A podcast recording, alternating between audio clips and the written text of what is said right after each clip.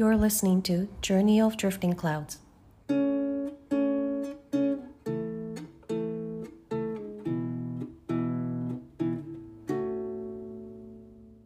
Hi, I'm Kumi, and I am an office worker and an end-of-life doula. Sharing stories has some healing effects, and it allows me to feel more.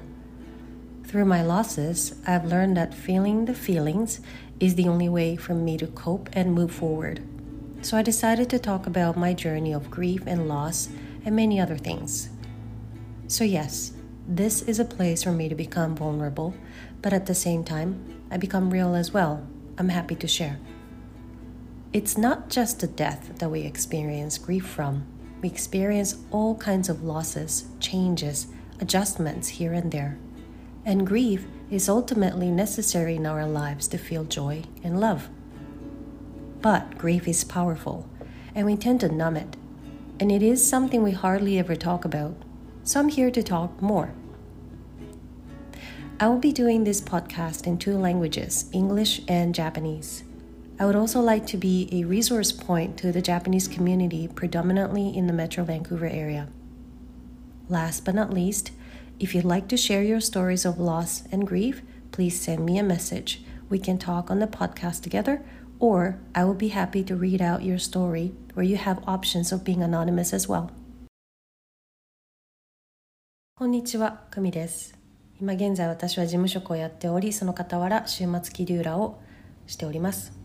私にとってストーリーをシェアすることっていうのは少しの癒しの効果があってですね、えー、今まで経験したロスを通して感情を感じることっていうのが私にとって唯一のコーピングメカニズム、そして前へ進む方法だなと思っており、私が経験したグリーフの旅路をですね、もしくは他のもの、ロスとかグリーフとか他に話したいことをいろいろ話そうと思ってポッドキャストを始めました。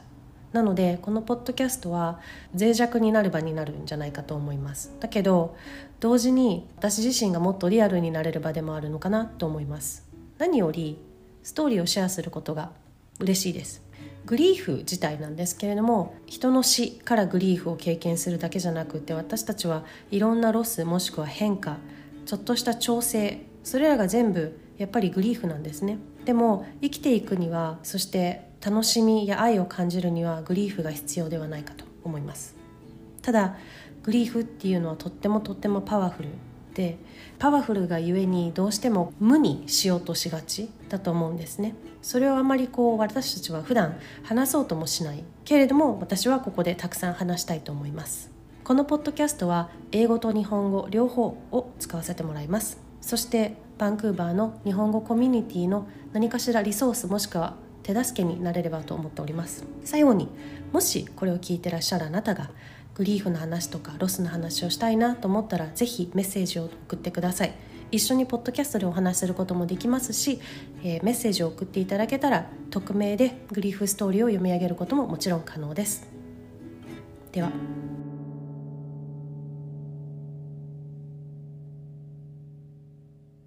In the first season, I will be talking about my grief journey revolving around my late husband Chris's death.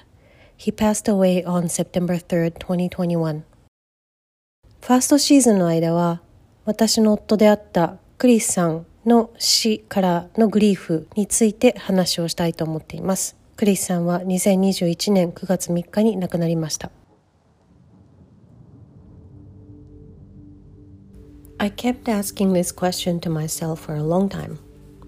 How am I grieving? And I realized that it was not the right question. Grief is not something I can control. I should have asked, how am I responding to grief? I encounter these questions frequently. What is the right way to grieve? How should people be mourning and grieving? How long should people be grieving?How long a widow or widower should remain single until you meet and fall for someone? What does grieving look like? Who decides all that? I noticed that the word mourn can replace grieve in these questions. I don't think any of us have answers to them. Do you tell people how to be sad? No, because sadness can be controlled. People's grief is different, and however they respond to grief is different. There's no appropriate duration for grief. Time is a container, and how it gets filled or used is entirely up to the griever, and no one should dictate how long a grief would last. Just because three years have passed, it doesn't mean the griever will be able to move forward. Some may find a partner six months after the death of the late spouse. It doesn't mean they've forgotten about them. There shouldn't be any judgment involved in grieving. I know that while I grieve, I laugh, I eat, I sleep, I cry, I work, I find some peace. I enjoy the time with my family and friends, and and I fall for someone. Some may exhibit their grief openly, while others may keep it to themselves. And grief or mourning looks different from culture to culture. For example, in Japan, many would mourn quietly and refrain from attending festive events like weddings while mourning. And when you are mourning, you refrain from giving a New Year's greetings the following year. I also did not say Happy New Year in twenty twenty-two. That's just how I mourned. I noticed that people checked in with me often here in Vancouver. They would text me, call me up, knock on my door to check in. They know that I may not be in good mood or good shape, but they didn't care. They just wanted to keep me company. I don't know if I would experience the same thing if I was in Japan. I think in Japan, when you lose someone to death, people often leave you alone, trying to give you some space, as it can be overwhelming to interact. It can be tricky though, as sometimes people don't tell you that they are intending to leave you alone until you are feeling better and that they want to give you space. They just don't contact you, and sometimes it looks like they've distanced you. Two friends of mine became widowed a month before I became widowed. They grieve very differently on a surface level. They have kids to raise and have completely different circumstances. They have different cultural background and religious backgrounds. I do not wish to grieve this intensely again and again, but as long as I live, I would be facing grief one way or the other. If I am to experience an intense, powerful grief in the future due to a loss, I think I would make sure to let my feelings be seen and heard. What has helped me, I would do that again. For example, journaling, making some artworks, and singing. These really helped me cope with grief. I would like to seek help more. This is big. It is not easy to ask for help, but I know it is significant. When I used to cry uncontrollably, I did hope that I would never forget that feeling, even though it hurt, because that's what I thought remembering Chris was like. But I realized that I don't have to be in pain to remember him. どうやってグリーフしているのっていう質問を長いこと自分自身に投げかけていました。そして気づいたのは、その質問自体がちょっと良くない質問だったんだなっていうことです。グリーフっていうのは自分自身でコントロールできるようなものではないので、私が投げかけるべき質問っていうのは、グリーフに対してどうしているのでした。そして正しいグリーフとは何か。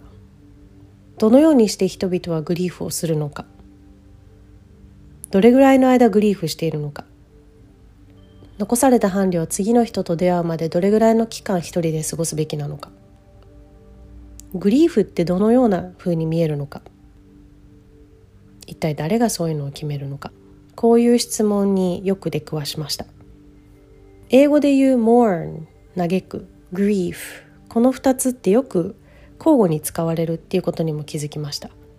そして私たちにこの質問に対する答えはないんだなっていうことも気づきました。例えば悲しんでいる人にこのようにして悲しみなさいなんて言えないですよね。だって悲しみはコントロールできないですから。人々がどのようにしてグリーフするか悲しむかっていうのはその人それぞれだと思います。グリーフに適切な期間はないと思います。例えば誰かを亡くしてさんねん経った後に前に進めるかって言ったら進めない時もあるし、誰かを亡くしてろっかげつごに新しい人と出会っていることだってきっとあると思います。だからって亡くなった伴侶を忘れていたかって言ったらそうじゃないと思います。誰かのグリーフをジャッジすることは私たちには絶対にできないと思います。少なくとも私が分かっているグリーフとは、グリーフをしながら笑ったり食べたり寝たり泣いたり仕事に行ったり自分の中での平穏を見出したり友達や家族との時間を楽しんだり誰かと出会って恋に落ちることだってありえるんだっていうことです。オープンにグリーフを表現する人もいれば心の中にしまいながらグリーフを経験する人だっています。日本では多くの人が静かにグリーフをしてるんじゃないのかなと思います。あとは結婚式にね出席しなかったり喪中の場合は他にも新年の挨拶を控えたり私も実際にせんにじゅうにねんの新年の挨拶は控えさせてもらいました。だからって言ってそれが正しいかって言ったらそういうことではなくてただそういうふうにしてグリーフに対応しているっていうことだけだと思います。クリスさんをバンクーバーで亡くしたわけなんですけれどもここにいる間多くの人が私に気にかけてくれてたりテキストを送ったり普通にドアをノックしてきたり私の機嫌もあんまり良くなかったりそれこそパジャマ姿のボサボサ頭だったとしてもなんや気にしないでそばにいてくれたりすることもありました。日本で同じような経験をするかって言ったらわからないです。日本の場合だとどっちかっていうと誰かを亡くした場合わりかしそっとしてくれるんではないかと思うんですね。やっぱりこう誰かと話したりするのってちょっといっぱいいっぱいだからちょっとそっとしてあげようみたいな。でもなんかそれもちょっとトリッキーでっていうのもそっとしとくねとかあのしばらくはちょっとあの連絡控えるねって言われない場合ただ単に連絡を取ってないと思われかねなくてなんかそれだと言ったら距離を空けられてるっていう感じかねなかったりするのでちょっとトリッキーだなって思ったことはあります。ふたりの私の友人が私がクリスさんを亡くす前に実は伴侶を亡くされていて彼女たちは全然違うふうにグリーフに向き合っています。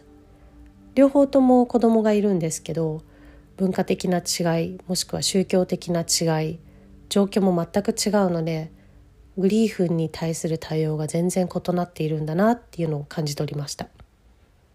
このようなグリーフを何度も経験したいかって言ったら決してそうじゃないです。でも生きている限りグリーフには向き合わないといけないことがあります。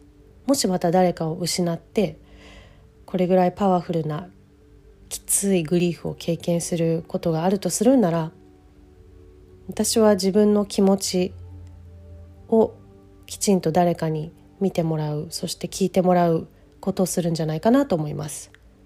今回のグリーフを通して私にとって良かったなって思うことはきっとまた繰り返すと思います。例えば美術作品を作ったり歌ったり日記をつけたりあと難しかったけれども必ずまたやりたいなと思うのは誰かに助けを求めることです。本当にそれは大きいなと思いました。制御が効かないぐらい泣き続けてた時に本当に本当に心がここ痛くて痛くてしょうがなかったけど同時にこの気持ちを忘れたくないって思っていました。なんでかっていうとそういう風にしてクリスさんを覚えていくべきなんだなと思ってたからです。でもクリスさんを思い出していくことに痛みを伴う必要はないんだっていうことにも気づきました。In the next episode, I will be talking about the D word. 次のエピソードでは D ワードについて話していきたいと思います。Thank you so much for listening. 最後までお聞きいただきありがとうございました。